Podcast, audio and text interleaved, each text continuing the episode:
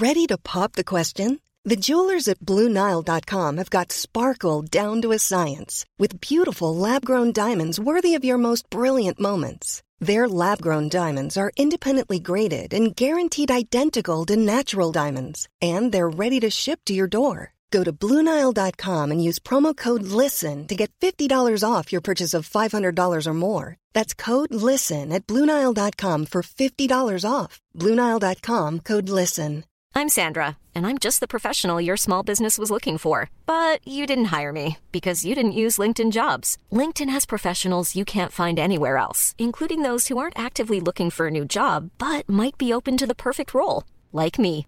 In a given month, over 70% of LinkedIn users don't visit other leading job sites. So if you're not looking on LinkedIn, you'll miss out on great candidates like Sandra. Start hiring professionals like a professional. Post your free job on linkedin.com/people slash people today.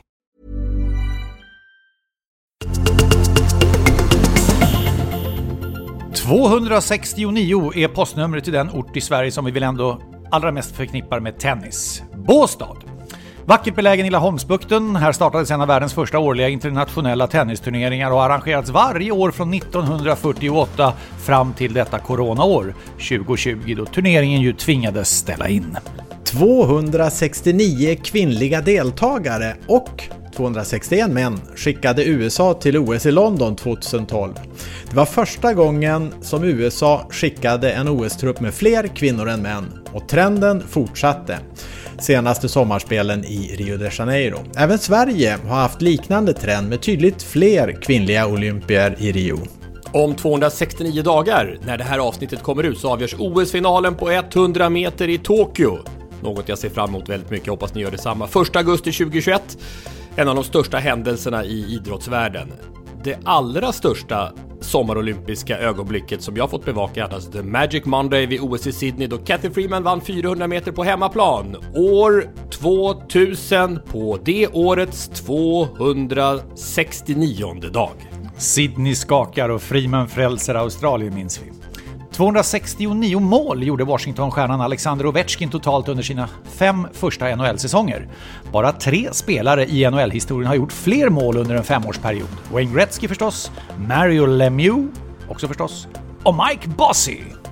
269 mål även här. Eh, för Malmö FF gjorde Egon Todde Jönsson på 40 och 50-talet. I tidningarna kallades han Hemlige Jönsson för hans förmåga att göra avgörande mål i slutet av matcherna kanske för att ha varit lite osynlig under matchen för all del. Efter den aktiva fotbollskarriären blev Todde en framgångsrik lagledare i Malmö FF med flera SM-guld och Europacupfinal och var, enligt uppgift, den som lärde engelske tränaren Bob Houghton svenska utan att Egon själv kunde engelska. Hemlige Jönsson, vilken profil i den svenska fotbollshistorien. En annan stor eh, fotbollsprofil eh, Kennedy Bakircioglu gjorde 269 matcher för Hammarby. Bara två spelare har gjort fler i klubbens historia, Kenta Olsson och Klasse Johansson. Kennedys sista mål för klubben? Ja, det är ju oförglömligt. Mot IFK Göteborg, en mästerlig frispark som firades med att han i farten fångade det där inkastade ölglaset och tog ett par klunkar. Då laddar klacken på rejält när Kennedy Bakircioglu ska få skjuta från den här distansen. Det har han gjort några gånger i sin karriär med eh, lyckat resultat. Frågan är hur det går den här gången. Kennedy med skottet. I mål! Vilket mål av Kennedy Bakircioglu! Förresten, Kennedy Bakircioglu fyllde ju 40 år den här veckan. Då passar vi på att säga skål Och välkomna! Till Sporthuset avsnitt 269. med Jens. Lasse, Och Tommy,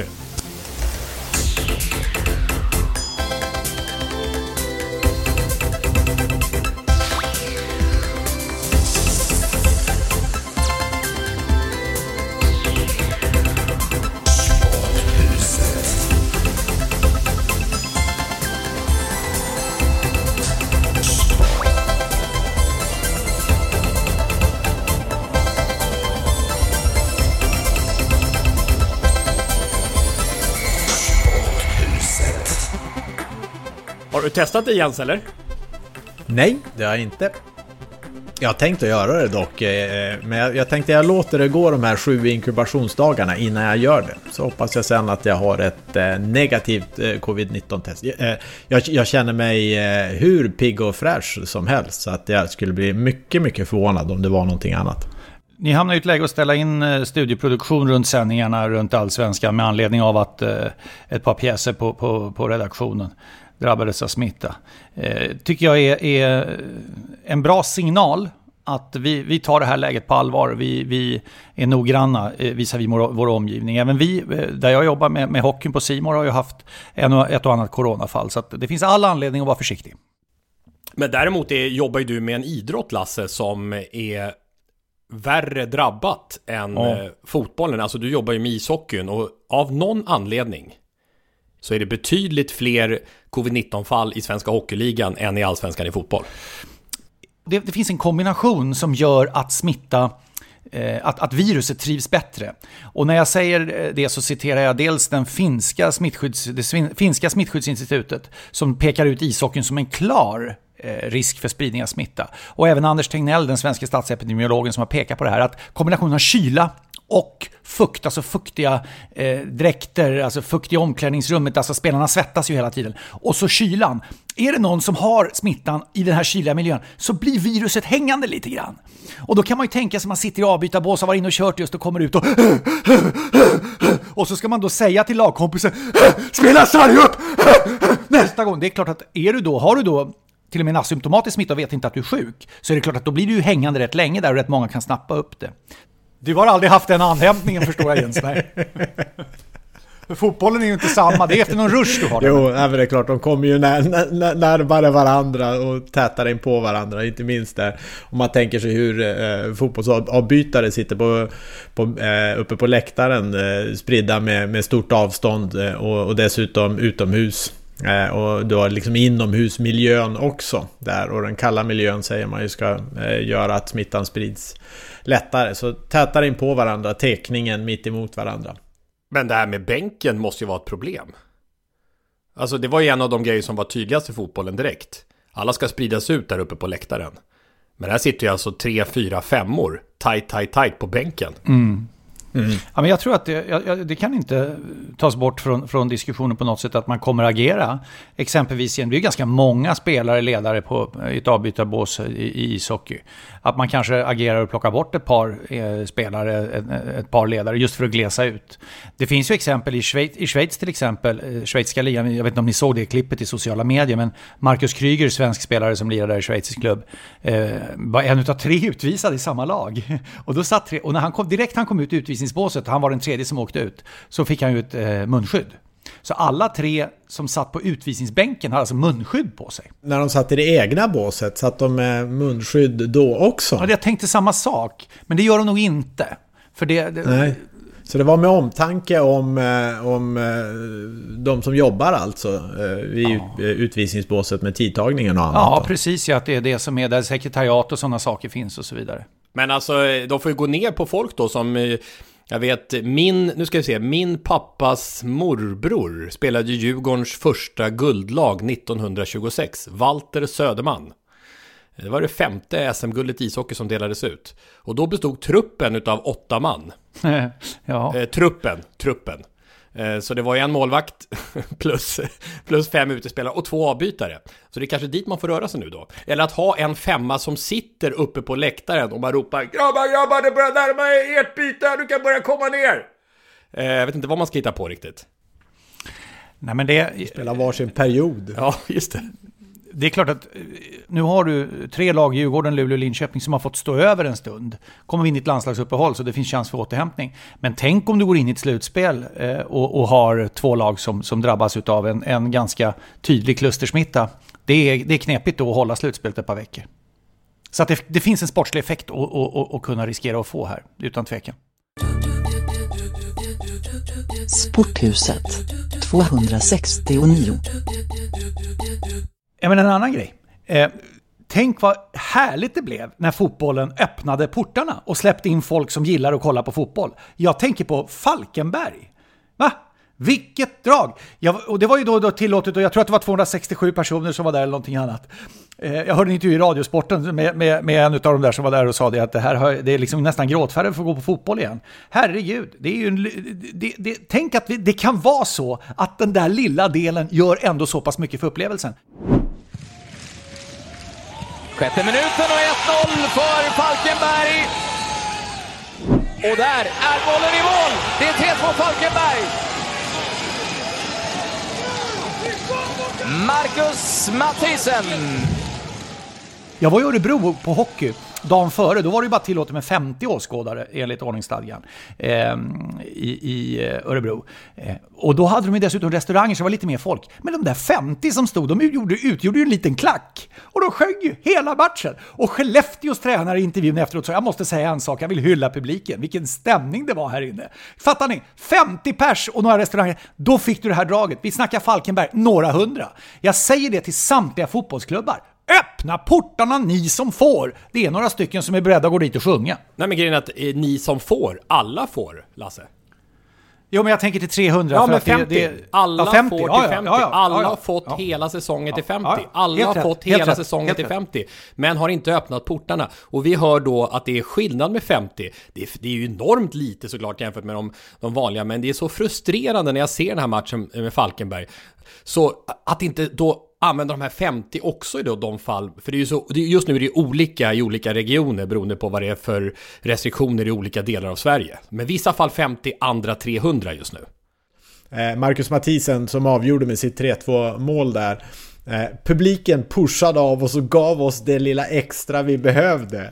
Ja, men, tacka tusan för det, för de har ju varit helt utsvultna. Och det är ju därför som 50 kan göra skillnad, därför kan 300 göra skillnad. Och helt plötsligt så får ju vi alla, både spelare och jag tror eh, supportrar och alla runt omkring fotbollen får ju en liten smak för hur det var och hur det eh, förhoppningsvis snart kommer att bli. Och det är ju det liksom hoppet som väcks. Tänk om, om man liksom efter nästa landslagsuppehåll i Allsvenskan hade kommit till en situation att man kunde ta in tusen eh, personer. Alltså det skulle göra sån skillnad i, i så att säga hoppet om eh, en, en eh, allsvensk och elitidrott med eh, publik igen. Jens. Vad har du tappat bort den här veckan? Har du postat brevet eller? Ja, det har jag. Det har jag. Jag var precis på väg att säga ingenting har jag glömt. Och så sedan så påminner du mig. Eh, jo men det stämmer. Eh, eh, vi... Precis när vi eh, skulle kommentera matchen där, så, så håller du upp ett brev. Och jäklar! Vad, vad- var det för brev? Ja, men vi har köpt en, en eh, lägenhet, en sån här eh, nyproduktion. Men det var liksom ett sånt köpekontrakt där som han mäklaren ville att jag skulle skicka till dem. Och jag skrev under och och jag vet inte om det skulle eh, vidimeras eller vad det var för någonting. Men i vilket fall som helst eh, så hade det där eh, kuvertet hamnat i min ryggsäck som jag ju bär bär med mig ungefär överallt och på alla sändningar. Och när vi nu var på den där sändningen Tommy så letade jag förtvivlat efter ett vitt papper, ett papper att kunna skriva på och blev jätteglad när jag fiskade upp någonting som kändes som några papper och så var det det här kuvertet som jag har gått och burit på i två och en halv vecka eller något i den stilen. Och han har ju hört av sig och jag har sagt att det borde vara på väg. Men nu har han nog fått det lagom till att vi spelar in det här. Så jag hoppas att allt är under kontroll. Eh, Fotbollen har sin Fjällström och hockeyn har sin Wikegård. Vad var det som hände Lasse i lördags egentligen? Det var ju en, en klassiker faktiskt eh, i eh, tv-sammanhang får jag säga, som jag varit med om med Wikegård eh, och undertecknad i studion i Örebro. Eh, det som hände var att eh, Niklas Wikegård, när vi startar programmet, inte är på plats i studion. Han står vid sidan om och har ingen koll på klockan överhuvudtaget och vet inte om. Och det är ju ganska så ryggmärgsmässigt att vi känner till att när vi ska börja sända så är alla där. Liksom. Det har, har, hör väl till grundläggande delen. Men eh, i Niklas fall så blev det fel där. Hans klocka gick fel och han hade fokus på andra saker. Så han stod och höll på med en egen liten inspelning med mobiltelefonen och kom insläntrande i studion. Och det som gjorde Det var någon, ja, man hör ju dem ropa grattis där så det är Ja. någon... Ja, det är en, en, en, en födelsedagshyllning säkert som vi väl alla spelar in på mobilen och skickat iväg. Eh, Och ofta blir det där ganska väl mottaget. Den här gången blev själva grejen inte fullt lika väl mottagen. Men det han, han gjorde var, han har ju mikrofon på sig och eh, den här öronsnäckan där vi, där vi hela tiden hör kontrollrummet eller sändarbussen så vi vet vad vi ska göra. Han slog av det när han skulle spela in det där. Han tänkte att ska väl folk slippa höra. Och jag vill inte höra något gafflande i lurarna här heller. Eh, vilket innebar att eh, när han slog på det där så är det en fördröjning på några sekunder innan grejerna går igång riktigt.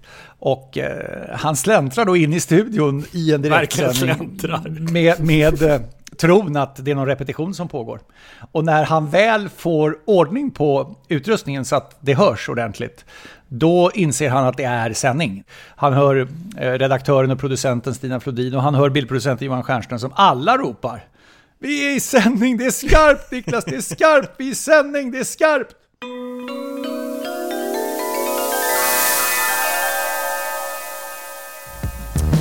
Ni är mycket välkomna till, till eh, Örebro. Vi hoppas ju att vi kommer att eh, kunna ja, välkomna in till oss här.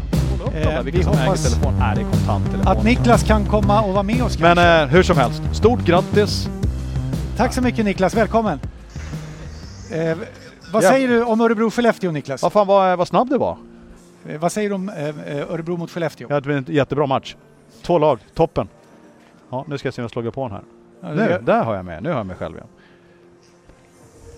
Vad säger du om Örebro-Skellefteå? Hör du, eh, jättebra hockeymatch. Det är eh, två lag som, eh, så att, som är längst fram i eh, serien.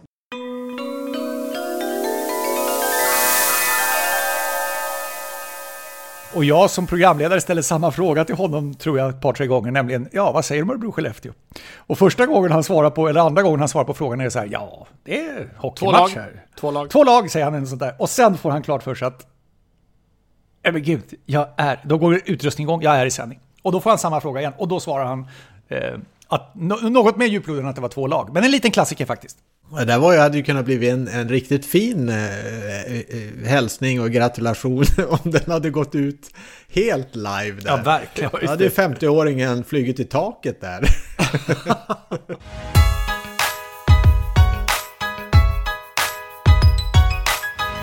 Öppet hus i sporthuset. Sporthuset Podcast heter vår hemsida och den vägen kan ni nå oss via mail och skriva lite längre till oss och det gjorde Thomas Olofsson. Och för det passar bra apropå vi pratar om sändningar nu. Han eh, pratar om en grej som ju har blivit väldigt stort, nämligen det här med att föreningar i lägre divisioner numera sänder sina matcher i hög grad via webben. Och om man då tar på sig eller blir tilldelad uppgiften att kommentera men inte har det här som yrke att kommentera matcher, vad ska jag tänka på? Eh, jag menar, ni kommer säga förberedelser, förberedelser, förberedelser. Och det stämmer ju om jag är 19 år och vill arbeta med det här i framtiden och kan lägga ner hur mycket tid som helst. Men om jag är 48 år och inte kommer kunna arbeta med det här, har jag inte tid att lära in bortalagets laguppställning, inte ha kunskap om reverse-uppspel från egen zon, utan vill eh, Eh, ge de som inte kan gå på matchen möjlighet att se den med kommentering helt enkelt. Kan man få några tips hur jag skulle kunna göra rent praktiskt? Jag vill ha en sportkommentering, filmning, sändningsdummy. Vad kan man säga? En handbok för kommentatorer på basnivå. Jag tycker att ett tips är att eh, när vi kommer till kommentering så är det ju en sak att kommentera själva matchen. Det är en helt annan sak att den ska filmas, att ljudet ska fungera. Och det skulle jag rekommendera att han verkligen tar på allvar. Eh, och skaffar sig den kunskapen från någon som kan, om han själv inte har den. Om jag går till mig själv så fattar jag ingenting över hur, hur det blir bra ljud och hur det låter rätt och så vidare. Men det är viktigt så att när matcherna går att det inte blir den här eh, hojtandet och skrikandet bara som gör att det distar, det vill säga det slår över, det blir olidligt att lyssna på. Va? Utan att det fungerar även när han blir lite skarpare i rösten och håller på med de här bitarna. Så att han pratar med någon som är tekniskt kunnig, han har rätt form av mikrofon och rätt form av utrustning med sig. Det tycker jag är en del som bara måste vara på plats. Mm. Och själva kommenteringstekniken, jag tycker Thomas är inne på någonting intressant det här nämligen, vi var inne på det lite senast också, det här med hemmalag kontra bortalag. Ofta när man bor i en stad så har man mycket bättre koll på eh, hemmalaget. Så har man den skillnaden då mellan hur bra koll man har på hemmaspelarna mot eh, bortaspelarna som blir närmast parodisk ibland och den gäller det att försöka parera på något sätt. Mm, att man fördelar tyckandet och fokuset egentligen så jämnt man kan. Vilket eh, kan ju ibland innebära att man kanske inte berättar allt man vet om det här eh, hemmalaget. Utan att man drar ner lite och är lite mer sparsam på, på det. Eh, men det här med smeknamn och så, undvik smeknamn. Det, det skulle jag säga. När det gäller hemmalaget. Just för det, och då får man också kopplingen till att det blir lite så här hemmagjort alltihopa. Och också att man sitter och känns subjektiv. Jag tänkte på det när du, det är så lätt hänt. När du hade varit i Malmö FF nu i flera år och jobbat nära en del av de här spelarna. Och sen så bytte du skepnad, du hade ju en period emellan förvisso. Men så kommer du in då och jobbar här med allsvenskan. Då, då eh, har ju du inga problem med objektivitet. Att du, jag menar, det är som vi alla, vi tittar, spec- vi tittar skarpt på vad matchen innehåller. Man har lämnat alla känslor åt sidan så att säga när det är klubbsympati. Men däremot så kunde det vara någon match här tidigt att du sa AC om Anders Christiansen. Därför att du har liksom lärt känna honom under tiden. Det blir naturligt för dig att säga AC. Och då känns det inte riktigt bra. Förstår du vad jag menar? Nej, det gör det verkligen inte. För att det det är många som har en, en förutfattad mening att man ska vara partisk. Mm, Eh, och exakt. om man då bjuder på, på, på den, eller rättare sagt råkar säga eh, AC istället för Anders Christiansen. Eh, då får ju de genast vatten på sin kvarn och tänker ja men herregud, här är, nu bultar ju MFF-hjärtat på den, den här personen. Det här är ju ett jobb. Jag är inte supporter. Jag är expertkommentator, bisittare. Eh, Är vad jag är. Men, men då gäller det alla egentligen, jag tycker både smeknamn men jag tycker också även ta bort förnamn. Såvida det inte är ett väldigt vanligt efternamn. Som man liksom försöker köra med, med bägge då. Men eh, alla förnamn gör att det känns liksom mm, lite väl intimt på något sätt. Och det kan ju även gälla sådana man inte känner. Att eh, kalla, kommentera med förnamn, undvik det. Eh, men jag tänker så här, var, var ute i god tid eh, på arenan, ha koll på tekniken så den inte stör dig. Så att du liksom vet att det här kommer att fungera, du är lugn och trygg och säker med den miljön du ska arbeta i. Och sen tycker jag så här, se framför dig en tittare som är från eh, det andra laget, från gästande lag en mormor som sitter och tittar eller en, en, en mamma eller en pappa eller vad ni vill va. Som sitter och följer matchen. Det är liksom den du ska egentligen arbeta för. Och då kan ett tips vara att gå ner och prata med, med tränaren för gästande lag före matchen. Få ett tips över vilka spelare det är som är i form eller vilka det är som har varit bra. Du kan vara helt uppriktig när du går ner och, och, och säger så här, jag har inte sett det någon gång. Eh, berätta för mig, vilka är, vilka är de tre lirarna jag ska spana lite extra efter som, som är bra i, ditt- i ditt gäng här som du tycker själv? Eller om det är en hockeymatch, alltså hur kommer det se se ut i powerplay, hur kommer det se ut i boxplay, hur är, hur är, hur är målvaktsstatistiken? Alltså jobba lite med gästande lags tränare. För grejen är så här, har du gästerna i lite grann i fokus, är noga med att inte säga smeknamn på hemmalaget, använd precis som tipset är i efternamn, jättebra tips. Alltså jobba, då kommer det till sist vara så att lagen som kommer på besök till din arena där du jobbar, de kommer veta att ja, men Thomas där, han är seriös. Han låter, liksom, han, han låter båda lagen vara värda lika mycket i matcherna och då kommer det bli, när, efter ett tag, eh, ett, ett ganska trevligt rykte att ha om sig. Och jag tror att även om, eh, även om det är på en klubbs hemsida så tror jag att man uppskattar att eh, det inte är hejaklacksledare även där. För då, Verkligen, då känns det verkligen. som en högre grad av professionalitet. Och jag fick en fråga, helt oberoende av Thomas faktiskt, på Twitter från eh, Engelmark som han heter på Twitter. Ge de tre första råden, eller tre handfasta tips för bra kommentering av livesport. Och då skrev jag så här, så jag tänkte jag drar det här också. 1. Påläst på spelarna, deltagarna, igenkänning och fakta. Sen såklart, apropå det Thomas säger, det kan ju finnas en begränsning i hur mycket man hinner förbereda sig om man inte har det här som jobb. Men att vara påläst på spelarna, deltagarna, igenkänning, vem är vem, nummer och namn. Eh, och sen också grundläggande fakta om spelarna. Och sen två då, timing, träna på att din information som du säger passar ihop med bilden, likt en powerpoint-presentation. Det vill säga att du inte pratar om slide 4 till slide 1, utan du pratar om det man ser i bild. Man håller sig ungefär till det i alla fall. Och sen då eh, nummer tre, som är någonting som jag tror eh, du förde in Lasse i den här konsten att referera för länge sedan som vi gjorde på radion. Lev med matchen, evenemanget. Alltså när intensiteten höjs så bör din röst följa med och tvärtom när det lugnar ner sig. Då blir man trovärdig. Om det är full puls, då kan det vara puls från kommentatorn, det går ner lite, det pauseras ner. Eh, att ha en viss pausering i det du gör, ungefär som en film, det blir actionscener och sen blir det lite långsammare handling. Då orkar man med mer att följa hela matchen och det blir också trovärdigt. Men ni som är så skickliga kommentatorer båda två. Eh, ni måste ju ha känt på utmaningarna det här året. Just att när man ska leva med matchen. Och matchen inte har en publik inramning. Så, så blir det ju liksom lite mindre att ta fasta på. För man kan inte åka med i så att säga publikens känslospel. Hur, hur gör ni det då? Jag tycker att det är... Jag vet inte, jag vet inte hur det är med dig Jens som är, som är fotbollsmänniska. Alltså du, du, du kan ju njuta av ett fotbollstaktiskt mästerverk i en 0-0-match. Hur de tog ner konstruktivitet och kreativiteten i andra laget. Det var briljant och de spelade si och de spelade så. Men för mig är det här, det här är en fruktansvärd tid.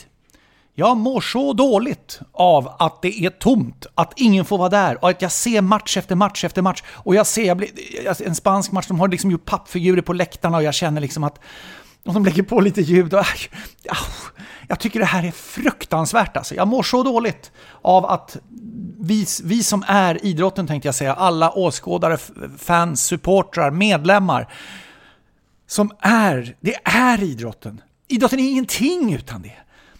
Jag, mm. jag mår så dåligt av det här så det är inte klokt alltså. Jag försöker verkligen tycka att oj, oj, oj, oj, oj, oj, oj, oj, oj, men nej, nej, nej, nej, nej, nej, nej, nej, nej. Så jag har jättejobbigt med det faktiskt. Jag mm. erkänner det. Jag får kämpa med det faktiskt. Nej, men jag får kämpa med det. det. Det är du inte ensam om. Och det är ju det som är, är så svårt. Eh, och därför är man ju än mer beroende nu än, än, än annars av en, en match som per automatik ger en puls. Eh, som per automatik ger händelser att åka med. Jag, jag, jag skulle vilja lägga till en sak som de gångerna någon kontaktar mig och frågar liksom som ska igång och kommentera och göra bla bla bla bla, då är det alltid en punkt jag vill nämna. Och den gäller kanske inte så mycket Thomas, men jag, jag tycker den gäller kanske, jo den gäller alla som jobbar med det här. Och när du gör det i tv så är det, Eh, det är aldrig, aldrig du som gör matchen som ska vara i centrum. Det är tittaren i tv, det är lyssnaren i radio. Du ska aldrig vara den som strävar efter att säga Här är jag, jag är på plats på den här arenan, jag är den som ska ge matchen och jag är den och jag kommer, blir det mål i den här matchen då kommer jag att skrika till så att du kommer tycka att jag är duktig, jag är i spotlight! Det är jag! Och Mamma Mia, det är jag! det är fel, därför att du är ingenting, du är till intet värde om det inte vore för matchen. Veckans surr. Fotbollsexpertis Jens. Eh, vi, vi snackar ju herrallsvenskan nyss. Damallsvenskan, hur, hur kryddar du eh, avslutningen som är förestående eh, i den serien? Stor, stor fördel eh, för Göteborg. Eh, som ju leder med, med fyra poäng eh, när det bara återstår två matcher. Men skulle de, när de möter Vittsjö och Linköping kryssar de två matcherna, då har de helt plötsligt eh, förlorat det där guldet. Men jag tror att Göteborg kommer att, eh, att ta hem det. De har ett eh, drömläge och en seger räcker och det tror jag att de lyckas skrapa ihop till. Och i så fall får man ju konstatera att det var ju lite grann FC Rosengård eller Göteborg som har varit de två stora. Och tittar man internmötena de två lagen emellan så vinner ju Rosengård den matchen med fyra poäng mot bara en poäng för, för Göteborg. Där brukar man ju kunna jämföra lite kvalitet, så på så vis en, kan en, en överraskande seriesegrare om Göteborg tar sig hela vägen fram. Jag tycker man har eh, kvaliteter man kompletterar varandra väldigt bra ute på planen. Det är liksom en god mix av, av spelare, eh, goda relationer mellan spelare och bra variation i spelet. Och lyckas de göra det de här två avslutande matcherna också så får de välförtjänt eh, lyfta eh, pokalen för som svenska mästare. Så det är väl vad vi har att se fram emot här om två veckors tid eller något sånt där. Ja, och det kan ju bli redan på lördag nu alltså, för de möter ju alltså Linköping borta på lördag mm. i övermorgon när den här podden kommer ut. Och vinner Göteborg den matchen, i och för sig Linköping ganska bra då, de är fyra i serien. Men vinner Göteborg den matchen, då är det klart då är guldet till Göteborg ointagligt. Och i så fall första guldet för Göteborg sedan 1989, men då var det ju Jitex som var den stora klubben då med, eh, ja det var Pia Sundhage och Elisabeth Leidinge och kompani. Så tänk att det har gått så lång tid för Göteborg, denna stora fotbollsstad, att ordna ett nytt guld på damsidan. Och det kan de behöva med tanke på hur tungt det går på herrsidan. Veckans surr. Veckans surr 2 kommer här. Förra, eh, förra gången så hyllade jag ju Järvsöfax och körde ett referat när Järvsöfax i juli 20, eh, 2005 satte världsrekord, en 17,9. Eh, det löpningsreferatet gjordes alltså utav referenten på Gävletravet som heter Tommy Åström. och den här referenten var också sportchef på banan och, och han har slutat med det nu, men som tack för hedervärda och strålande insatser så finns det nu på Gävletravet en gång om året ett lopp som heter Tommy Åströms lopp. Yes, och till äntligen! 2021 så har denna tidigare löpningsreferent sportchef på Gävletravet sagt jag refererar inte mitt eget lopp längre, jag slutar med det.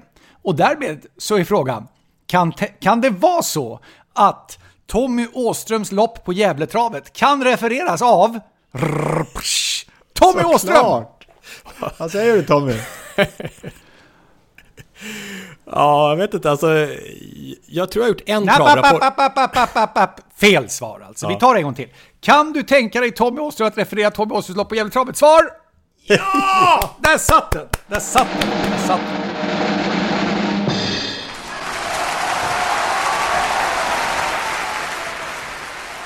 Loppet är kortlopp, 640 meter bilstart. Och det viktiga vid bilstart är att du har en, alltså den klassiska Bosse Rydgren-referenten på Solvalla, som på Elitloppet alltid var så otroligt påslagen och taggad.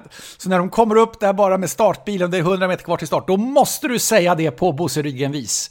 Även om det är Tommy Åströms lopp. Du måste säga det är 100 meter kvar till start! Och den måste du tajma så att precis där ska bilen... är 100 meter kvar till start. Längre på r där. Kvar... Fast Okej. du tystar. Kvar till Och då går start! bilen. Ja, jag skriver upp Det där här. kommer bli jättebra. Och då rullar startbilen för lopp 9 V64 sjätte avdelning, Dagens Dubbels andra, V4 fjärde, V3s första. Det är Tommy Åströms lopp. Och favorit på Toton ekipage 2 MT Insider. Oskar J Andersson spelad till 24 för 10. Och då har vi de nio ekipagen som strax har 100 meter kvar till start.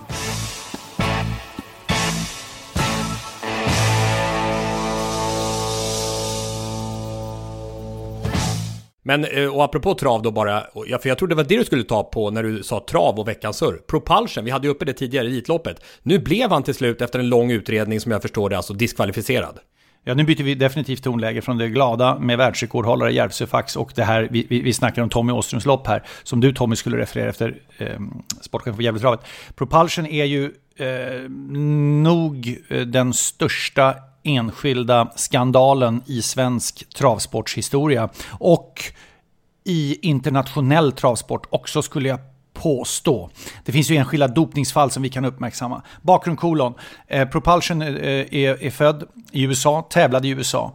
Hade problem med sin eh, prestanda, med sin tävlingsinsats. Och då är det så att i amerikanskt regelverk så är det tillåtet att, och nu kommer jag använda ett otäckt uttryck kan tyckas, men det är tillåtet att nervsnitta hästen. Vad är det? Jo, eh, om man tänker sig att det går nerver ut i hovarna på hästen, så går man alltså in och skär av eh, en sån här liten nerv för att hästen inte ska ja, exempelvis vara så väldigt öm i hoven eller något liknande. Jag är inte veterinär så jag kan liksom inte. Det är tillåtet i USA. Men det är helt strikt förbjudet. Alltså det är förbjudet i eh, merparten tror jag av europeisk travsport, definitivt i svensk travsport. Det som händer är, Propulsion startar, har problem med sin, sin prestation, de nervsnittar hästen, han får helt plötsligt en utväxling, blir mycket, mycket bättre, eh, därför att han inte har ont när han springer helt enkelt, eh, och säljs till Sverige och tas över till Sverige för att tävla och tränas av Daniel Redén, äga, eh, ägs av Stalsett och har ju en sagolik karriär i Sverige och i Europa. Med jubel och applåder över, eh, över eh, inte minst ta Elitloppssegern här, häromsistens. Det finns ju flera stora insatser för Propulsion. Så, märks det, så, så framkommer det i ett avslöjande i norsk eh, fackpress att han, hästen har nervsnittats tidigare. Eh, och det startas en utredning kring detta och efter månader så kommer då eh, svaret ifrån Svensk Travsport eh, att en fristående kommission eller utredaren då har sagt att Eh, det här är en nervsnittning och hästens resultat tas bort. Prispengarna ska återbetalas. 26 miljoner kronor ska återbetalas. Och Elitloppssegern 2020 eh, flyttas från Propulsion till Cockstyle istället. Eh, det är beslutet. Dessutom anmäls tränaren Daniel Redén till ansvarsnämnden inom Svensk Travsport för utredning. Men man säger i anmälan att man har inte funnit någonting, att det finns något uppsåt från Daniel Redén som inte har känt till detta. Vem eller vilka bär då ansvaret för den här skandalen? Ja, det är en klockren fråga Tommy, du pekar på exakt det som många undrar över. Därför att det som har hänt är att det finns en notering i veterinärprotokoll när hästen säljs från USA och lämnar United States Trotting Association, USTA, lämnar den och kommer över till Sverige och Svensk Travsport. Då finns den här noteringen med. Men man har inte registrerat den som sådan när den har kommit till Sverige. Och det anses bero på att, eh, om det är en gissning eller inte vet jag inte, men ansvarig administrativ myndighet i Sverige, vilket är Svensk Travsport, inte förstod vad det stod. Kunde inte översätta det. Eh, därför att hade det upptäckts så hade ju hästen aldrig varit aktuell att ta till Sverige. Så att, Språkförbistringar eh, alltså? Ja, möjligen. Men alltså, det, det, finns många inom travet som pekar på svensk travsport och säger ni, kan, ni, ni, gör utredningen, i och för sig en extern utredare, men ni gör utredningen, ni pekar ut att Stalsett ska betala ut pengarna, ni anmäler Daniel Redén. Men er egen administration, där ni uppenbarligen inte klarat av att läsa engelska innan till och översätta det till Sverige, det låtsas ni inte om att det överhuvudtaget har förekommit något fel. Och det retar en hel del människor inom svensk travsport. Vad säger ni? Vad säger ni? Vad säger ni? Vad säger ni? Vad säger ni? Vad Ja, det finns massor av ämnen, brännheta ämnen som ni märker senast den här travskandalen och det finns ju eh, så att ni kan tipsa om saker vi ska prata om också och tycka till. De som hörde av som introt var Emil Aronsson, Jörgen Eksvärd, Tobias Samuelsson, Svenska DC-bloggen som det heter på Instagram, Åsa Johansson, Björn Lundberg och så en ny fotbollsfråga till dig Jens från Marcus Jondelius. Eftersom jag tittar maniskt på höjdpunkterna från alla matcher i Superettan och Allsvenskan så får jag en känsla att tilläggstiden som domarna lägger på de ordinarie minuterna är längre än vanligt. Jag tror Lasse varit inne på det också, vi har haft en, en hel del tilläggstid emellanåt. Vad säger siffrorna? Och då är det faktiskt så att det 2020 i år alltså läggs till i snitt en halv minut mer per match. Och det är ganska så stor skillnad eh, eh får man ändå lov att säga eftersom det gäller per match i snitt. Då kommer det ju vara vissa matcher där det har lagts till ännu mer.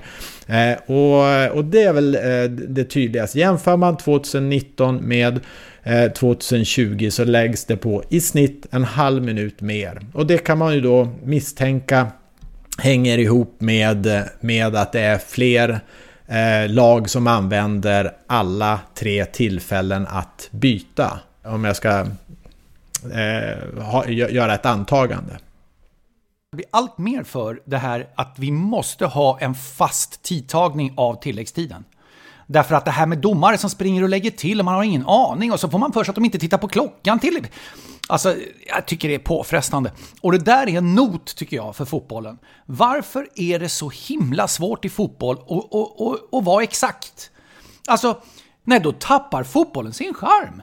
Fotbollens charm är alltså en inexakthet. Det ska vara oexakt och det ska vara föremål för en personlig bedömning av en människa. Alltså att den mänskliga hjärnan ska klara av att se exakt där slås bollen offside eller inte. Är det inte offside med tillräckligt mycket? Nej. Och vad är då tillräckligt lite respektive mycket i en offside-bedömning? Det är samma sak med det här med speltiden. En domare kan ju springa kring och, jag menar domarna kan ju springa kring och tappa 30 sekunder hit eller 30 sekunder dit. Ja, men det kan ju avgöra en serie ja, den här inexaktheten i fotbollen, den, är, den, den retar mig lite. Man diskuterar ju då, ja, men varför inte ha allting i effektiv speltid? Och, och, och det, det, kan jag tycka att man skulle kunna ha. Men ett första steg eh, och eh, ett sätt att, att känna av det hela på är ju att ta extra tiden som effektiv. Det vill säga att det, eh, det åker upp på, på, eh, på, på, anslagstavlan eller vad det nu heter för någonting nu för tiden. Eh, att det är fem minuter kvar eller fyra minuter kvar. Och så sedan räknas den tiden ner effektivt. Går bollen ur spel så stannar klockan. Det blir hur busenkelt som helst för domarna eh, att, att hantera det och för publiken att se exakt vilken tid som är kvar och eh, att maskningar inte Eh, lönar sig. Ehm, och, och, andra typer av, eh, av eh, taktisk försinkelse av tiden. Ska vi kärleksbomba. Nu ska vi kärleksbomba. Nu ska vi kärleksbomba. Ja, vi ska kärleksbomba, kärleksbomba, kärleksbomba, kärleksbomba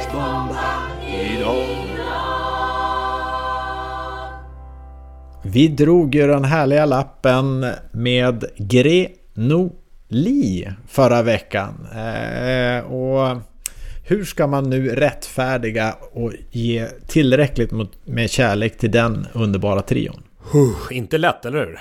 Nej. Klarar vi det, det själva? Det mäktigaste. Ja, jag, det kändes inte riktigt så, eller hur? När vi började. Nej. Helst hade man velat ha med någon utav dem. Men det går ju tyvärr inte. Nej. Eh, Gunnar Gren, Il Professore, avled hemma i Göteborg 1991. Gunnar Nordahl, kärt barn har många smeknamn. Il Canoniere, Il Pompiere, Il Besonte. Brandmannen, Oxen. Gunnar Nordahl dog 1995 på Sardinien. Och senast då Nils Lidholm, Il Barone, 2007 i Piemonte i Italien. Så de, de kan inte vara med. Men vi kan väl göra så att vi eh, kopplar upp en som ändå var med när det begav sig. Eller hur? Ja, gärna. Sporthuset ringer upp.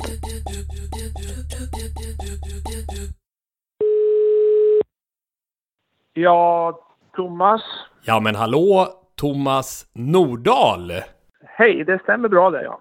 Ja, vad härligt att du är med oss. Var, var, var är du eh, just nu? Ja, det är ju coronatider så att jag är på vårt eh, landställe i Nora, Bergslagen och eh, passar oss riktigt noga mot det här fruktansvärda viruset. Ja, det är, det är såklart helt rätt. Men du, du mår bra, eller hur, hur är det med dig? Jo då, jag mår, jag mår bra. Man blir ju äldre och så, men eh, efter omständigheterna så mår jag bra. Jag var en liten olyckshändelse för några år sedan här och krossade bäckenet, men eh, jag fungerar. Jag fungerar. Kort presentation av dig för de som inte har koll på dig. Jag menar du, apropå Örebro där du är i trakten så är du ju en av de som har spelat flest allsvenska matcher, gjort flest mål för ÖSK, utlandsproffs, landslagsman och många, många år kollega till oss som uppskattad tv-expert i framförallt får vi säga Champions League-sändningarna i TV3. Hur, hur följer du fotbollen idag Thomas? Ja, jag följer med naturligtvis med, med allting. Naturligtvis allsvenskan då, där ÖSK i främsta rummet, men eh, italienska ligan, eh, Champions League och jag har ju faktiskt installerat också min stora kärlek till Italien och eh, spansk, ja medelhavsfotboll. Jag har installerat så jag har åtta italienska kanaler här så att eh, jag, följer, jag följer med väldigt bra. Thomas, det är, det är ju din, eh, din pappa Gunnar eh, som eh, alltjämt ju rank, eh, håller en topplacering över antal eh, gjorda mål. Vann ju skytteligan, var det fem, fyra eller fem, fem gånger va? I, i Serie A-fotbollen. Eh, och, och var dominerande. Det är klart att du, vi vill att du berättar om, om eh, din pappa Gunnar också. Men kan du inte börja med Thomas, med ditt vana fotbollsöga och säga någonting om de andra två delarna i den här klassiska innertrion och börja med Gunnar Gren. Thomas, beskriv med dina ord vad du tycker och tyckte om Gunnar Gren. Ja, de, den store teknikern som eh, med dribblingar och små medel väldigt bra på trånga ytor och, och eh, lite, vad ska man säga, oberäknelig i, i sitt spel och väldigt bra blick för spelet. Sen eh, hade han ju ett bra skott med ena foten åtminstone med höger. Il Professore som han kallades, eh, Gunnar Gren, född i ja, Göteborg. Alltså, det var ju hans, hans blick för spelet också. Det var väl lite därför som han kallades sin professor. Han var ju suverän att lägga den sista passningen så att säga. Född i Göteborg 1920, allsvensk spelare i Gårda BK IFK Göteborg innan han flyttade och spelade sju år i Serie A då, Milan, Fiorentina, Genoa. Eh, och var väl den som lämnade då Grenoli-trion först va, när han flyttade till Fiorentina? Ja, det var så. De, de spelade faktiskt bara fyra hela säsonger ihop i, i Milan. Pappa kom ju i januari 49 och så var ju Milan på turné i Sverige, spelade i Stockholm och i Göteborg. Och, och Norrköping tror jag det var också. Och eh, då värvade de eh, Nisse först i Norrköping och sen spelade de en match i Göteborg och på kvällen efter matchen så hade Gunnar Gren skrivit på också.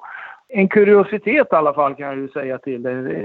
Så Jag har spelat allsvenskt mot Oh. Gunnar Gren. Det var en stor Ja. sensation i Italien på den tiden också. Så de gjorde ett reportage om det. 1964 debuterade jag för Degerfors. Och jag tror det var hans eh, sista Efter att han har kommit tillbaka då eh, Ja, från efter Italien. han hade kommit tillbaka ja, och uh, Mm. ryckte in faktiskt. Thomas, hur var det att spela mot Gunnar Gren? Ja, det, för mig, jag var, jag var ju bara just 18 år fyllda där så det, det var ju fantastiskt på, på ett sätt. Jag tror pappa satt och grät på bänken för han var ju tränare för Degerfors då. Det, det var, lite nostalgi kom fram då faktiskt. Ja, OS-guld 1948, Gunnar Gren. Han blev målskytt i finalen och VM-silver 1958, tio år senare. Eh, häftigt, eh, Gunnar Grensk. Nästa spelare då Jens? Ja, eh, Thomas, vad skulle du och hur skulle du vilja beskriva han som kallades för Lidas eller Il Barone, Nils Lidholm? Ja, det är ju min gudfar. En Oj. fantastisk eh, människa faktiskt. Eh, jag har än idag kontakt med hela hans familj, hans son och, och den nya generationen där nere. Och eh, ja, vad ska jag säga? Pappa och han var ju som bröder. Nils var väl slitvargen, eh, lojala passningsspelaren. Han började ju faktiskt som inner, som han sa då på den tiden, med Gren och Liv. Sen när Gren försvann och det så blev han ju mittfältspelare. Han blev halvback som man sa på den tiden, så han flyttade Eh, ner. Men eh, ja, de, de stora linjernas man, taktiskt fulländad skulle jag vilja säga. Eh, vid sidan om är han ju en, eh, för mig har han ju varit gudfadern fantastisk. Vi firar ju alla jular i Italien ihop där nere och nyårsaftnar och så. Han hämtade mig på skolan. Han var ju ungkarl när han kom ner och, och pappa och han hade ju delat rum i OS och delat rum i Norrköping och så. Så att eh, han var min reservpappa brukar jag säga. Som också blev en framgångsrik tränare. Mycket framgångsrik tränare. Han har ju vunnit italienska ligan två gånger. En gång med eh, Roma och en gång med Milan. Mycket i italienska fotbollen hänvisas till Lidholm faktiskt. Nils Lidholm, alltså svensk mästare med IFK Norrköping innan han försvann för gott till Italien. Och det var ju verkligen för gott eh, 1949. Först som spelare i Milan 12 år, sen som ledare och tränare. Vi pratade om det här också med Roma och så vidare ända till slutet av 90-talet faktiskt. Och han gjorde ju det här häftiga målet i VM-finalen 1958, 1-0 målet för Sverige. Som sen Brasilien vände och vann med, med Pelé i spetsen. Kalle rullar ut bollen till Gren som är nere på högerbacksplats ungefär och hjälper till. Han håller bollen, ser sig omkring, spelar den till, vem blir det till? Han via ett, ett eh, brasseben tillbaka till Bergmark. Bergmark till Börjesson och Börjesson rakt fram. Fin sen passning till Simonsson. Simonsson får bollen på högerkanten. Är hårt trängd där. Spelar bollen in till Lidholm. Lidholm är i fint läge. Får inte ifrån sig. Nu är han i skjutläge. Nej, han lättar bollen. Passar inte. Där kommer skottet i mål! Ja! Thomas Nordahl där, där i Närke, du, du, du har ju själv varit en tung och fruktad, må jag säga, målskytt. Eh, och det är inte så konstigt, för genetiskt betingat kan det nog anses vara. Beskriv nu Thomas, med, med, med, alltså, hur var din, varför blev din pappa Gunnar sån otrolig målskytt? Det som fotbollen faktiskt handlar om, vad berodde det på? Han hade ju, när han var, när han var barn så att säga så, så fanns så mycket uppe i Hörnefors att göra. Så han stod mot en ladugårdsvägg och, och sköt med någon gammal uttjänt boll med höger och vänster. Han var tvåfotad. Han, han var lika bra med båda fötterna. Sen var han faktiskt fruktansvärt snabb de första tio metrarna. Sköt snabbt. Sköt direkt på volley och allting. allting. Tåpaj gick också bra. Det bästa sättet när man inte når bollen sa han det är att sträcka sig och ta på, ta på tå. Så Det måste ju samtidigt ha varit en, en speciell tid att, att acklimatisera sig i ett annat land och i en annan liga. Vad var det som gjorde att det gick så bra för den här trion? Oj, vad, vad klok du är Jens. Det är ju så här att det är väl först när jag blev vuxen som jag har beundrat min pappa otroligt mycket för det här. Hur han kunde åka ner till Italien 49 som efter kriget med Mussolini blev hånad faktiskt i Sverige, både i radio och i press för att det var fult att ta betalt för att få för att spela fotboll. Det var fult. Man var kallad för legionär och allting utav och åka ner med en treåring som jag var då på armen och bara ha folkskola, liksom min mamma bara hade folkskola och komma ner till dit alltså. Det, det är fantastiskt.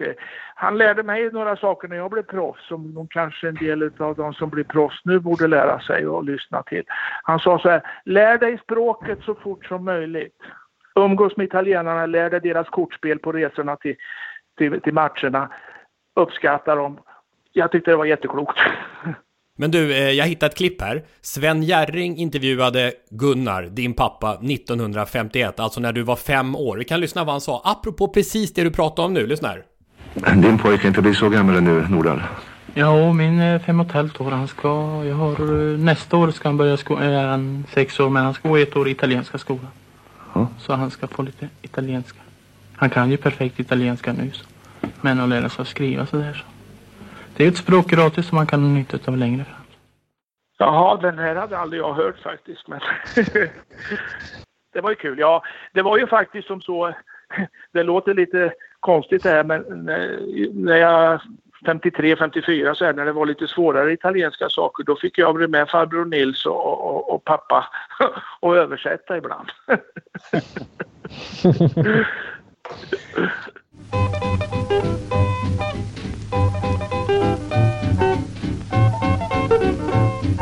Men Thomas, titta där borta, grabbarna spelar fotboll. Mer behövs inte. Thomas och Nordahl är redan med i leken där nere på gatan. Han har fotbollen i blodet.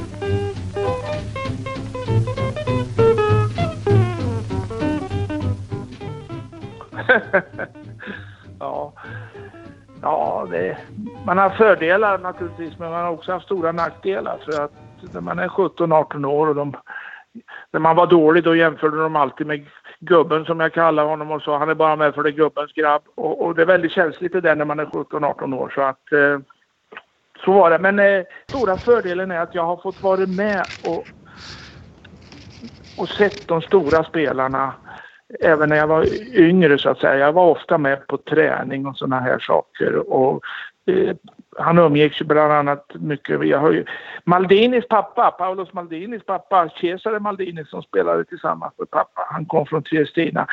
Eh, han var ju barnvakt åt mig. så så eh, min mamma opererades för någonting eh, under en turné när Milan spelade eh, serie. Och då skulle de möta Palermo på, på Sicilien. Och, och eh, så var det en annan match och de var borta i tre, fyra dagar där och, och eh, då var jag tvungen att bli med för det hanns inte ordnas någon, någon barnvakt just då. Maldini, Maldini som, och hans fru som brukar vara, de, han var ju med han också. Så att eh, när de skulle vila före match då, då skickade pappa mig in till målvakten Buffon. Och, och så sa han gå till Buffon där för han, han han, han tycker om dig och, och så vidare. Och, så, och Buffon tyckte väl inte det där var så jädra roligt utan han, han, sa han sa med en svordom där, jag ska inte säga den på italienska. Men vad gör du här? Gå in till din pappa och besvära honom istället, sa han. Nej, så hade jag svarat då som 6-7-åring. Nej, det kan jag inte göra för att han ska vila för det är han som gör målen.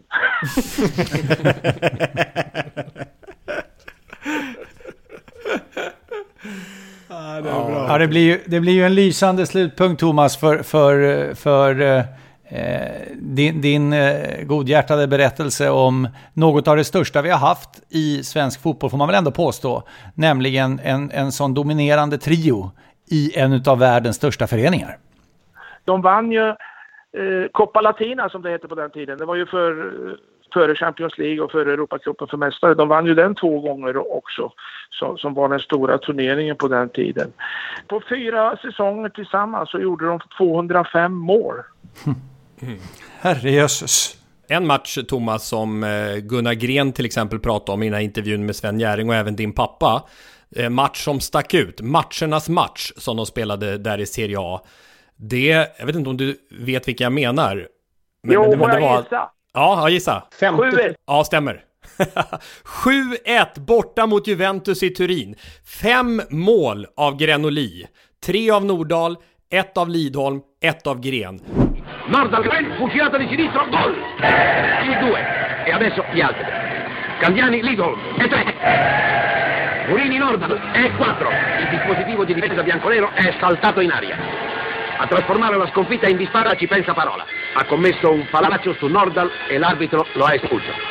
Così il Milan otterrà il più grande successo fuori casa della sua carriera. 7-1 borta mot Juventus som ju är det, det liksom, eh, storlaget nummer ett i Italien. Och Parola, den stora italienske spelaren på 50-talet och 40-talet i Juventus. Han var så ledsen på Grenoli där så han sparkade ner pappa och blev utvisad och grät när han lämnade planen. Så, och det talar de om än idag faktiskt. Så att, eh, nej, det är roligt att eh, de, blir ihågkomna på, på det här fina sättet. Och det tycker jag de, de är värda, för de öppnade dörren för många svenskar. Avslutningsvis Thomas, berätta om det stipendium som finns till eh, Gunnar Nordahls minne.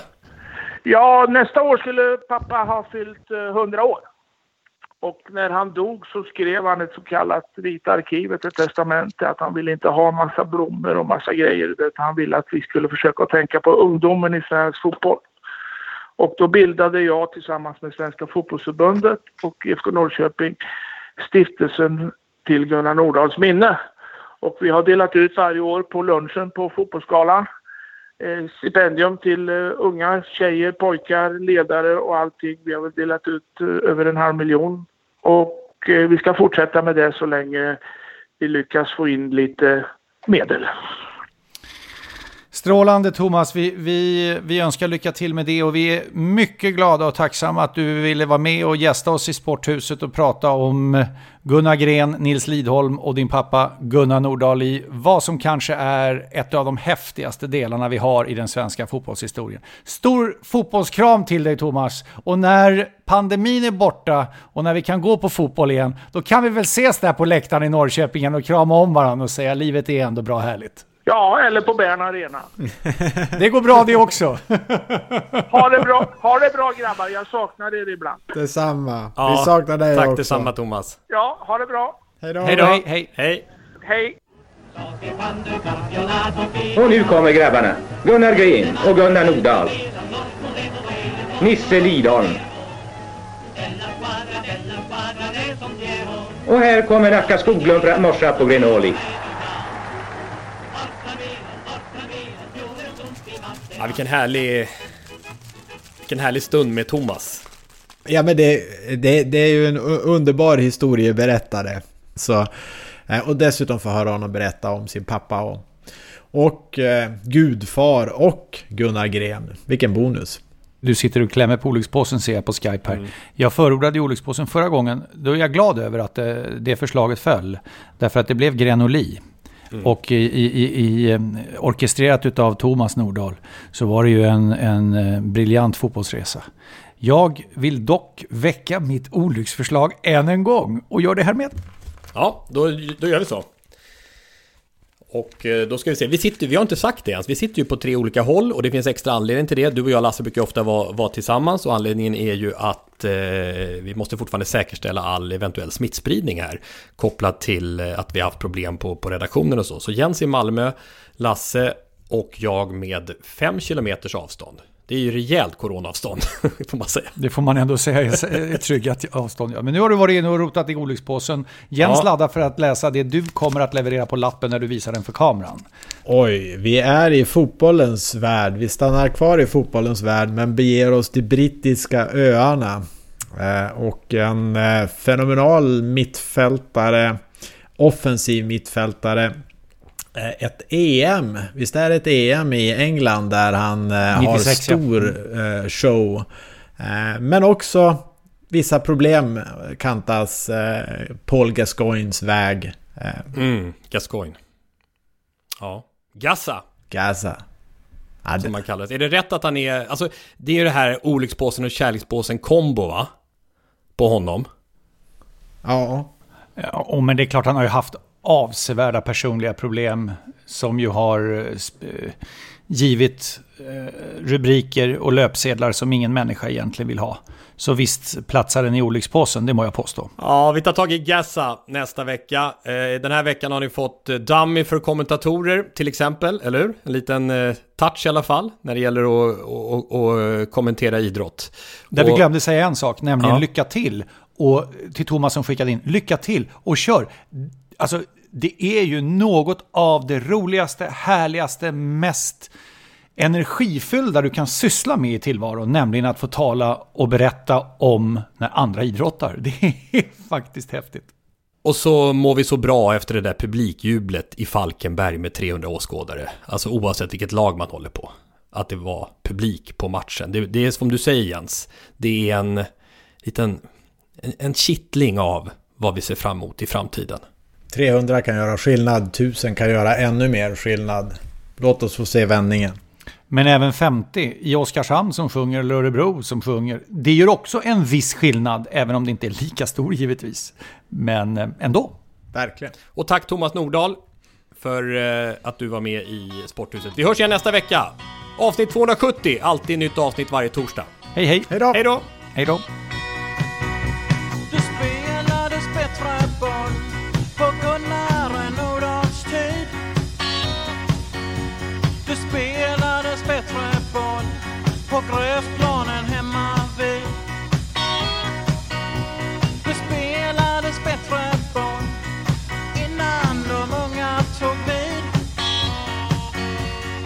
Spelades bättre boll på gräsplanen hemma vid.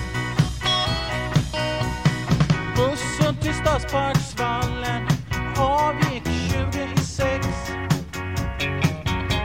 Jag hade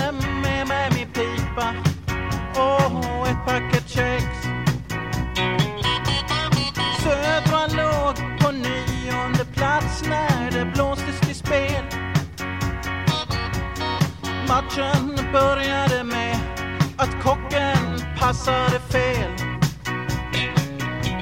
Det spelades bättre boll på Gunnar Nordahls tid.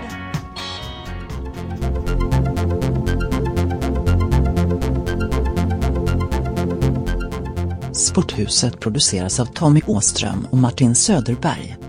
På webben sporthusetpodcast.se Jinglar gjorda av sånggruppen Sonora, Patrik Oman, Jonas Jonasson och Albin Blomgren.